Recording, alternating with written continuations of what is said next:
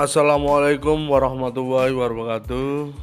Selamat pagi. Semoga selalu sehat selalu untuk siswa-siswi saya Di kelas 10 Kompetensi keahlian Seluruh kompetensi kalian Baik TKRU, TAV, TI Akuntansi, Kimia Industri, dan TPTU eh, Bertemu kembali dengan Pak Eko pada hari Sabtu 31 Oktober 2020 pada mata pelajaran Sejarah Indonesia.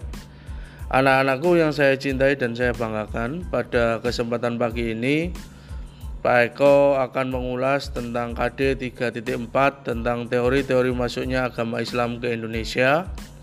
Pak Eko sudah memberikan materi berupa video pembelajaran teori masuknya Islam ke Indonesia 1 Kemudian dilanjut video pembelajaran teori masuknya Islam 2 dan dilanjut dengan video pembelajaran masuknya Islam ke Indonesia ketiga. E, tiga video pembelajaran itu bisa dilihat, disimak dan diamati.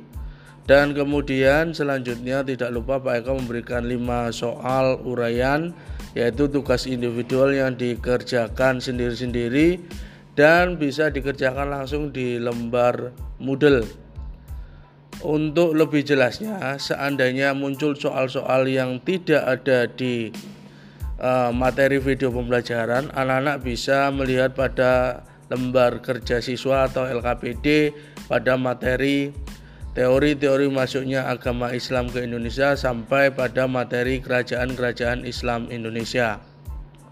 Semoga pembelajaran pada pagi ini bisa memberikan banyak manfaat untuk anak-anak tetap jaga kesehatan, tetap jaga kondisi dan selalu terapkan budaya 3M yaitu satu memakai masker, dua mencuci tangan dalam segala aktivitas dan menjauhi segala kerumunan atau social distancing. Itu saja anak-anak, semoga sukses selalu. Saya ucapkan dari Pak Eko Prasetyo Hidayat.